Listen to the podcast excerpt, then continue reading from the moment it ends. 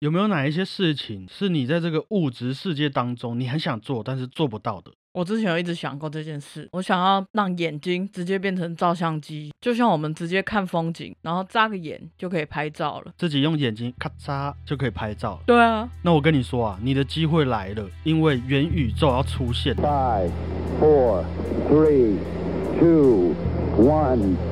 zero. All engine running. Liftoff. We have a liftoff.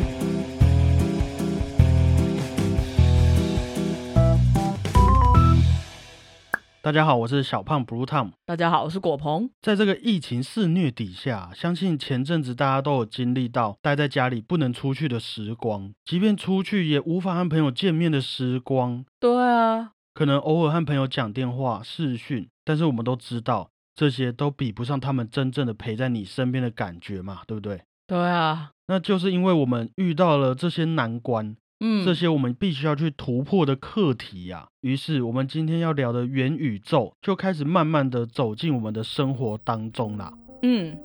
大家应该都有看到新闻，我们的 Facebook 老板祖克伯把脸书公司的名称改为 Meta，嗯，并且啊，准备要斥资数亿台币和数万人的团队来研发这个元宇宙，嗯，而且它也将会成为我们下一个阶段的网际网络社会。嗯，当然啦、啊这种事情不会只有脸书一间公司在实行，我们熟悉的 Google、腾讯，还有 Microsoft、微软等等的大微企软业，微软、微微微微软、微软微软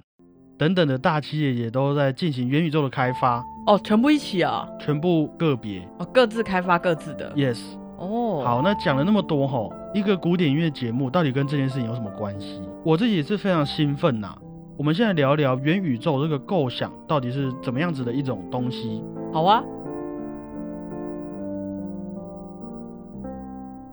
元宇宙的英文名字啊叫做 Metaverse，那意思呢就是超越宇宙，在宇宙之上的感觉。我们把它翻译成元宇宙。哦，哎，你知道 I G 跟 F B 的聊天室下面已经有 Meta 那个了吗？那个无限的那个，对啊，它就 From Meta 这样。 OK，那元宇宙最初的概念啊，是出现在一部一九九二年的科幻小说当中。哦，对，跟你同一年生日，一九九二，哎，真的哎，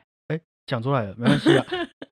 元宇宙是一种虚拟的、非现实的世界。嗯，那在元宇宙里面啊，所有人都可以变成各种的存在，感受各种情绪还有感觉，体验你在物质生活当中几乎没办法体验到的事情。我觉得可以想象成一种非常大型的人类线上游戏，然后在里面啊，我们一样可以照着我们的意思走路、遛狗、聊天、看展览，我们所有想象得到还有想象不到的，都可能在元宇宙里面能够成为我们生活中的一部分。嗯，所以在未来啊，我们可能会使用一些 VR 的设备、高度虚拟实境的设备来进入这个元宇宙。每个人都会在元宇宙里面有一个自己，就像每个人都有脸书的账号一样。嗯，于是我们就在里面彼此陪伴、工作、玩乐，最后啊，我们会在里面生活。好难想象的感觉哦。对，听起来是一件很庞大的工作嘛，嗯，但是再过几年，很有可能只需要一副眼镜，你就能在任何地点、任何时间进入元宇宙里面，就像搭捷运、滑手机一样，在那边会有另外一个让我们高度重视的人类文明，会有另外一个在物质世界上看不到的各种文化产物，还有艺术作品。还是好难想象哦。没关系，我们大概可以体会元宇宙这种东西啊，很像这几年在流行的沉浸式剧场一样。啊，每个人都会在里面扮演一种角色，每个人都会有不同的感觉，但是我们都会同样的在元宇宙里面感受不到现实和虚拟的差别，实嗯，现所谓的身临其境。有觉得很期待吗？还是很害怕、不确定的感觉？对啊。而且我又在想，那如果那些传统产业怎么办？他们可能还是会在，可是说不定就是仅限于供给你的生活所需而已。我们贪心的事情啊，你想要吃大餐的感觉，你想要飞，你想要瞬间移动，你想要交很多女朋友，都可以在元宇宙上面执行。这样不会很空虚哦？就像沉浸式剧场一样啊，你可能不会意识到你现在不在这个物质世界里面，它给你的感觉，它给你的反馈，可能会让你觉得你就是生活在元宇宙里面的一部分。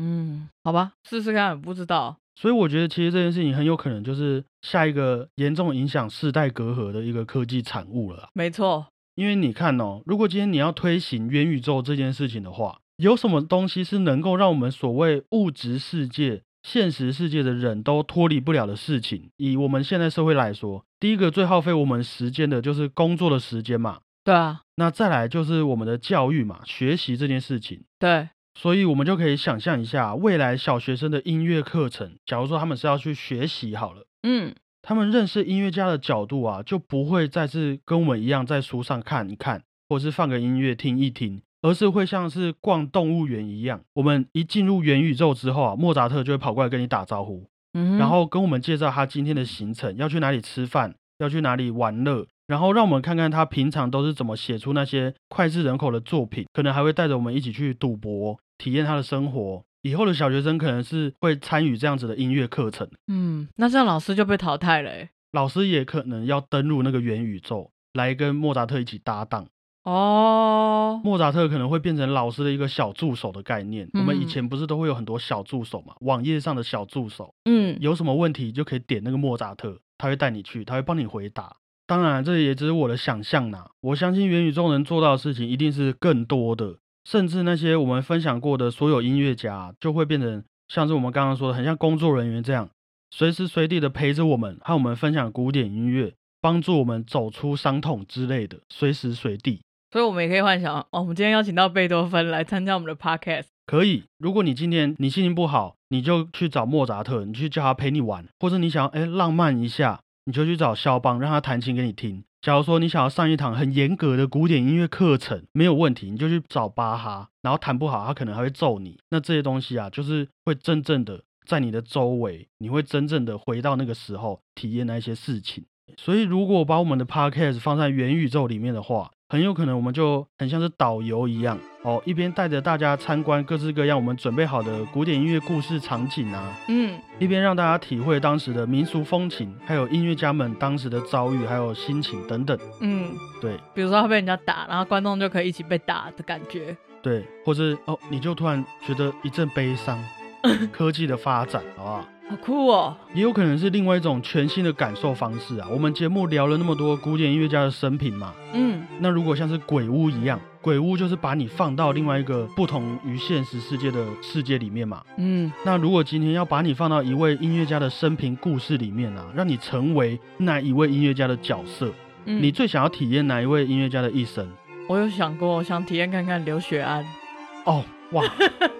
所以你可能体验完毕会有一点沉重，会有一点痛哭流涕这样。所以我就。会好好的理解，在那个时候的历史背景之下，他们怎么有办法还可以继续创作？到底是凭着什么的力量？哦，OK，对，那我觉得非常有可能嗯可以达成你的这个愿望啊。可是我还是会回来现实吧，就是我不可能就变刘雪安了嘛。当然啦、假如说你需要睡觉嘛，你需要吃东西吧，嗯你需要维持你的生活机能，嗯，那就会在现实生活中里面。哦，那你会想要去听哪一位音乐家的现场演出吗？我想听马勒的，因为我会觉得我们现在在看马勒的谱啊，还是什么，他嗯写的那些表情术语或者是音乐的技法，嗯，都是那么的，我们看都会觉得哇，好浮夸，要怎么可能真的是这样？所以我想看他演，然后他到底要怎么表达出他那样的感觉？哦，你想要看马勒亲自的示范，对，他的作品到底要用什么样子的表现方式来传达他的想法？对，因为我们想象中的他就已经是这么敏感的、细腻的人了，是的，所以就会很更想看到本人怎么诠释。可是那些人都已经拜拜了，要怎么重建或是模拟？我们可能会有各式各样的不同的数据啊，会有一些资料库啊，所以也是仰赖那些资料库，不是真的是他们，对不对？对，所以这个或许就是元宇宙跟现实社会的差别吧。嗯，嗯，你还记得之前古典音乐家帅哥的理想型世界杯，你是最喜欢哪位音乐家吗？我记得啊，柴可夫斯基，柴可夫斯基嗯，啊，在元宇宙里面啊、你就可以跟他一起约会一整天，哦，体验到柴可夫斯基的个性，他创作音乐的过程，甚至还有很多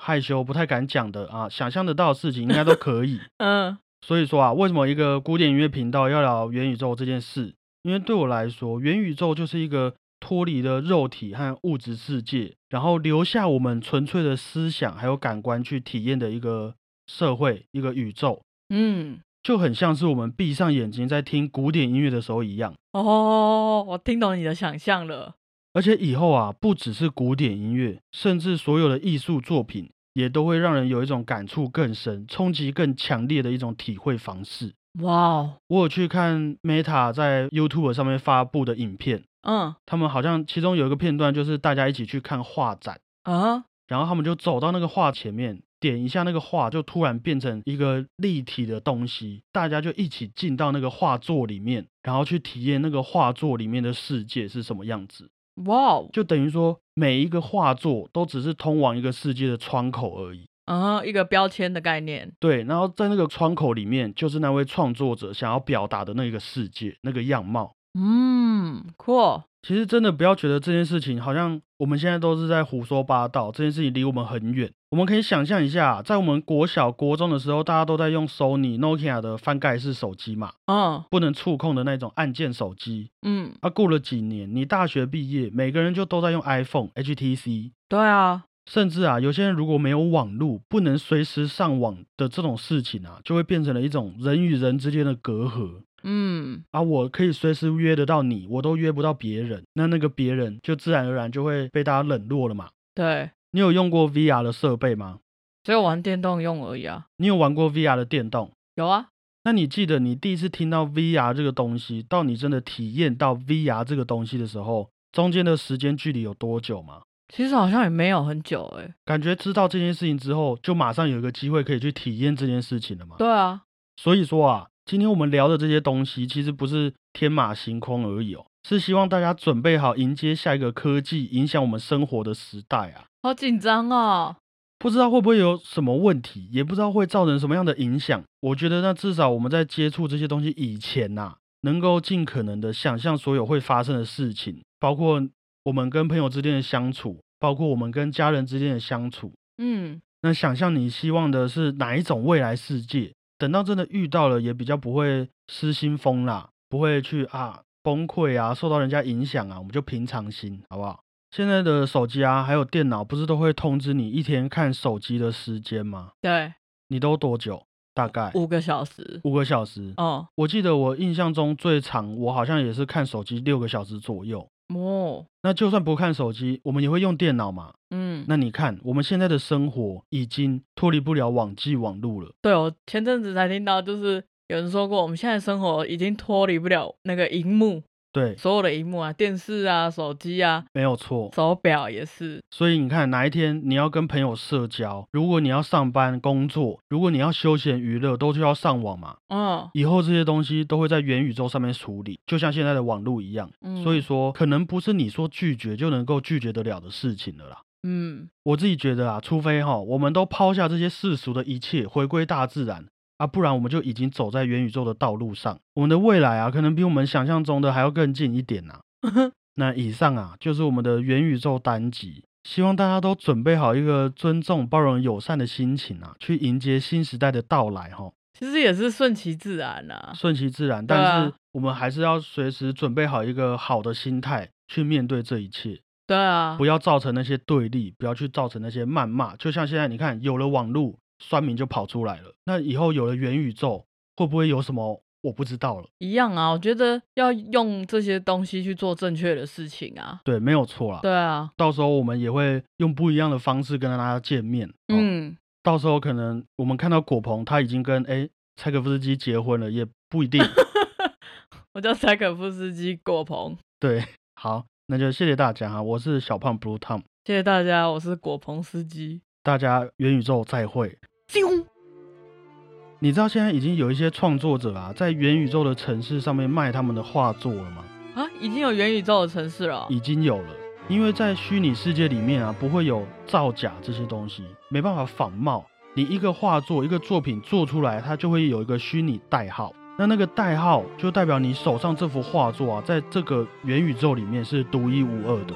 哦，所以就产生了那个价值嘛，因为只有你有，而且只有一幅。哼，所以已经有很多人在里面创作，然后贩卖这些作品了，等于说是一个新的生活娱乐，也是一个新的艺术产业啊。那我们要不要快点做一些元宇宙的频道啊？可能是必须要做一些元宇宙频道，就期待过几年大家一起在上面相见欢哦。